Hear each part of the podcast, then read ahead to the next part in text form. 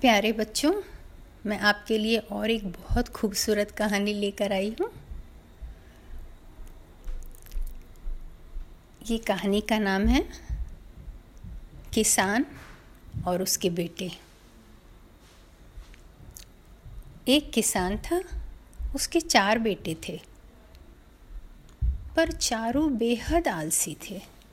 उन्हें कुछ भी काम करना अच्छा नहीं लगता। यहाँ तक कि वो अपने स्कूल के होमवर्क भी नहीं पूरा करते। उनके अध्यापक भी उनसे काफ़ी दुखी रहते थे।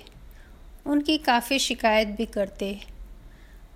उनके पापा किसान उन्हें बहुत समझाने की कोशिश करते कि होमवर्क करो, मन लगाकर पढ़ो, ताकि तुम जीवन में कुछ अच्छा कर सको, अपने पैरों में खड़े हो सको। पर वो न पापा की बात सुनते न अपने टीचर की। चारों एक दूसरे का देखा देखी, बस सिर्फ़ इधर से उधर उधर से इधर घूमते रहते और बहुत लड़ते बहुत लड़ते आपस में। किसान बहुत दुखी था। समझ में नहीं आ रहा था कि अब पंद्रह साल के हो गया बड़ा वाला और बाकी उससे छोटे हैं। तो कैसे चलेगा ऐसे? एक दिन किसान का दोस्त उसे बोला अगर मेरी बात मानो तो मैं तुम्हें एक अच्छी सलाह दूँ। उसने कहा, ठीक है, मैं ज़रूर मानूँगा। बताओ, क्या करूँ मैं? इन्हें कैसे समझाऊँ? किसान के दोस्त ने कहा, तुम थोड़े दिन के लिए गाँव से बाहर जाओ। देखो, मैं कैसे इन्हें ठीक करता हूँ। किसान ने कहा, ठीक है तो मैं कल ही अपने बड़े भाई के घर जाता हूँ और फिर मैं एक महीना बाद आऊँगा। तो उसके दोस्त ने कहा, नहीं नहीं, दो महीने बाद आना। तो उसने कहा, ठीक है, मैं तुमको यहाँ की खबर देता रहूँगा, तुम चिंता मत करना। किसान के दोस्त ने उससे कहा। किसान ने कहा, ठीक है, पर इन्हें तो खाना बनाना भी नहीं आता।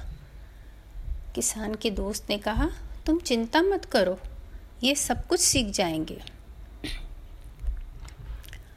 हुआ यूँ कि किसान दूसरे दिन सुबह सुबह निकल पड़ा, अपने भाई के यहाँ जाने, अपने बेटों को बिना कुछ बताए। अब जब चारों वापस घूमते घामते इधर उधर गाँव में घर आए कि बहुत भूख लगी है तो देखे पापा तो घर में ही नहीं है और ना कुछ खाना बना हुआ है। उन्हें समझ में नहीं आ रहा था, अब क्या करें? ऐसा तो पहले कभी हुआ ही नहीं। उन्हें बड़ी चिंता भी हो गई। पापा कहाँ चले गए? इतने में उनके पापा के दोस्त, अंकल आए और उन्होंने बताया, देखो बच्चों, पापा को किसी ज़रूरी काम से शहर जाना पड़ा है। तो अभी पापा को आने में बहुत टाइम लगेगा। तब तक तुम्हें अपने आप ही सब कुछ करना होगा। चारों बेटे घबरा गए। हमें सब कुछ करना पड़ेगा, पर हमने तो कभी कुछ किया ही नहीं। अंकल बोले, मैं तुम्हें सिखा दूँगा। अभी तुम्हें भूख लगी होगी। उन्होंने कहा हाँ हाँ। तो चलो, हम चावल पकाना सीखते हैं। और अंकल ने उन्हें चावल को कैसे बर्तन में धो के चढ़ाते हैं, ऐसे करके एक एक कप चावल चार कप बना के और उनको बताया, ऐसे बनाना है। कल से तुम्हें अपने आप बनाना है। और रोटी बनाना भी उन्हें सिखाया और सब्ज़ी दाल बनाना भी सिखाया। उसके बाद अंकल ने बताया कि, तुम्हें कोई परेशानी हो तो मुझे बुला लेना, मैं मदद कर दूँगा। लेकिन बनाना तो तुम्हें ही पड़ेगा। और हाँ खाना खा के बर्तन धोना मत भूलना। चारों बेटे बोले हाँ ठीक है अंकल। इसके बाद शुरू हुई मेहनत की कहानी। अब चारों बच्चों को खाना खाना पड़ा, बहुत भूख लगी थी। खाना इतना स्वादिष्ट भी नहीं बना था, पर खाना खा के उन्हें मज़ा तो बहुत आ रहा था, क्योंकि भूख बहुत लगी थी। खाना खाकर वो सोने लगे। बड़ा भाई बोला, नहीं नहीं, हमें बर्तन धोना है। फिर उन्होंने बर्तन धो कर रखा। अंकल फिर दोपहर में आए। आके उन्होंने बताया कि तुम्हारे पापा ने जाने से पहले मुझे बताया कि खेत में एक संदूक में बहुत धन रखा हुआ है। अगर तुम लोगों को उस, वो निकाल पाओगे तो तुम्हें फिर कुछ नहीं करना पड़ेगा। चारों बेटे ऐसे खुश हो गए वाव एक बक्से में रखा हुआ है। खेत के अंदर बहुत सारा धन। चलो, हम लोग ढूंढ निकालते हैं। फिर हमें कुछ नहीं करना पड़ेगा। हमारे पास बहुत पैसे रहेंगे। हम सब कुछ खरीद के खा सकते हैं। अरे वाह! बहुत खुश हो गए चारों बेटे। जाकर जल्दी जल्दी खेत को खोदना शुरू किया। इधर खोदा, उधर खोदा उधर खोदा उधर खोदा। एक दिन खोदा, दो दिन खोदा, तीन दिन खोदा, चार दिन खोदा, दस दिन भी खोद लिए, पंद्रह दिन भी खोद लिए, लेकिन कहीं भी कोई संदूक नहीं मिला। सब बहुत निराश हो गए, बहुत निराश हो गए। पापा ने ऐसे कैसे रख दिया कि कहीं मिल ही नहीं रहा है संदूक? कोई भी धन नहीं मिल रहा, अब क्या करें? ओहो हो हो तो अंकल ने उन्हें सुझाव दिया कि बेटा तुम लोगों ने इतने अच्छे से खेत को खोदा है तो चलो इसमें बीज लगा देते हैं। कम से कम बहुत सारी फ़सल उग जाएगी तो तुम्हारे खाने के लिए अच्छा रहेगा। तो लड़कों ने सोचा, ठीक है, जब पैसा मिले ही नहीं तो फ़सल उपजा लेते हैं। उन्होंने गेहूँ की खेती के लिए सब जगह बीज डाले जैसे जैसे अंकल बताए वैसे वैसे उन्होंने किया। फिर अंकल ने उन्हें बताया कि देखो, ये छोटी जो जगह है, यहाँ पर सब्ज़ी उगा लो, ताकि तुम्हें रोज़ खाने में काम आए। तो उन्हें बहुत अच्छा लगा ये बात। उन्होंने सोचा हाँ फिर हम दूसरी दूसरी सब्ज़ी रोज़ खा सकते हैं। तो उन्होंने सब्ज़ी भी लगा ली।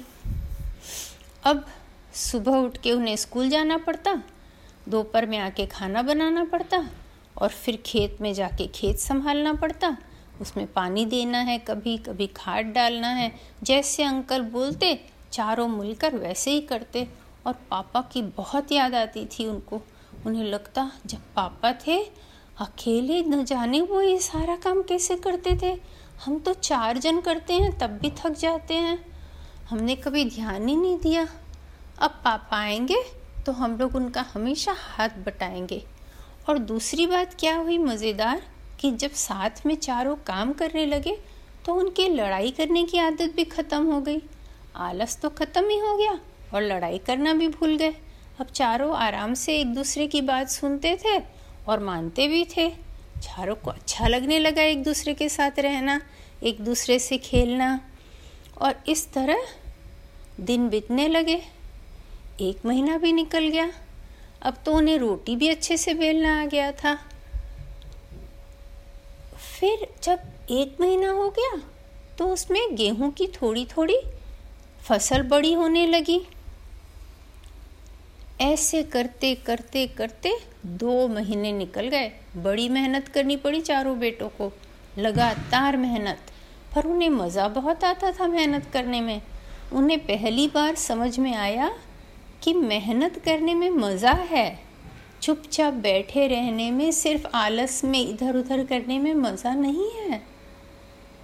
उसके बाद जब दो महीने पूरे ख़त्म हो गए, तब एक दिन उनके पापा वापस आए। पापा वापस आए तो चारों इतने खुश हो गए। पापा के गले लगकर उनको बोला, पापा, आप कहाँ गए थे?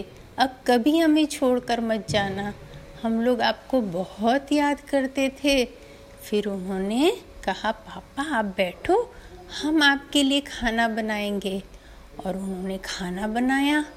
पापा बड़े खुश। अरे, इन चारों को खाना बनाना भी आ गया। फिर उन्होंने बताया, पापा, देखो, खेत में हमारे कितना अच्छा गेहूँ उगा है, पर मुझे तिजोरी तो नहीं मिली, हम किसी को भी नहीं मिली। आपने तिजोरी कहाँ रखी थी? वो संदूक पैसा वाला? पापा बोले, मैंने तो ऐसा कोई संदूक नहीं रखा था। पापा, आपने तो अंकल को कहा था कि एक संदूक में बहुत सारा धन रखा हुआ है खेत में। मैंने नहीं कहा था। हो, अंकल फिर हमें ऐसा कैसे बताए? अंकल से पूछेंगे हम। तो फिर पापा खेत देखकर बहुत खुश हुए। कितनी अच्छी फ़सल उग रही थी। अरे, इधर सब्ज़ियाँ भी उग रही है। ये सब तुम लोगों ने किया? हाँ पापा, हमने उगे उगने किया। पापा और भी खुश हुए। उसके बाद सभी अंकल के घर गए। अंकल, पापा आ गए। अंकल भी पापा को देख के बहुत खुश हुए। फिर वो चारों अंकल से पूछने लगे, अंकल पापा बोल रहे हैं कि उन्होंने खेत में कोई संदूक रखी ही नहीं थी। आपने कहा, धन धन भरा हुआ संदूक है। हम लोग इतना मेहनत किए वो संदूक खोजने। अंकल ने कहा, बेटा, तुम्हारी मेहनत व्यर्थ नहीं गई। तुमने जो इतनी अच्छी खेत की खुदाई की तो अब देखो कितना अच्छा फ़सल आएगा। और जब उसे बेचोगे तुम तो तुम्हारे घर में संदूक भर के धन आएगा। तब बच्चों को समझ में आई बात।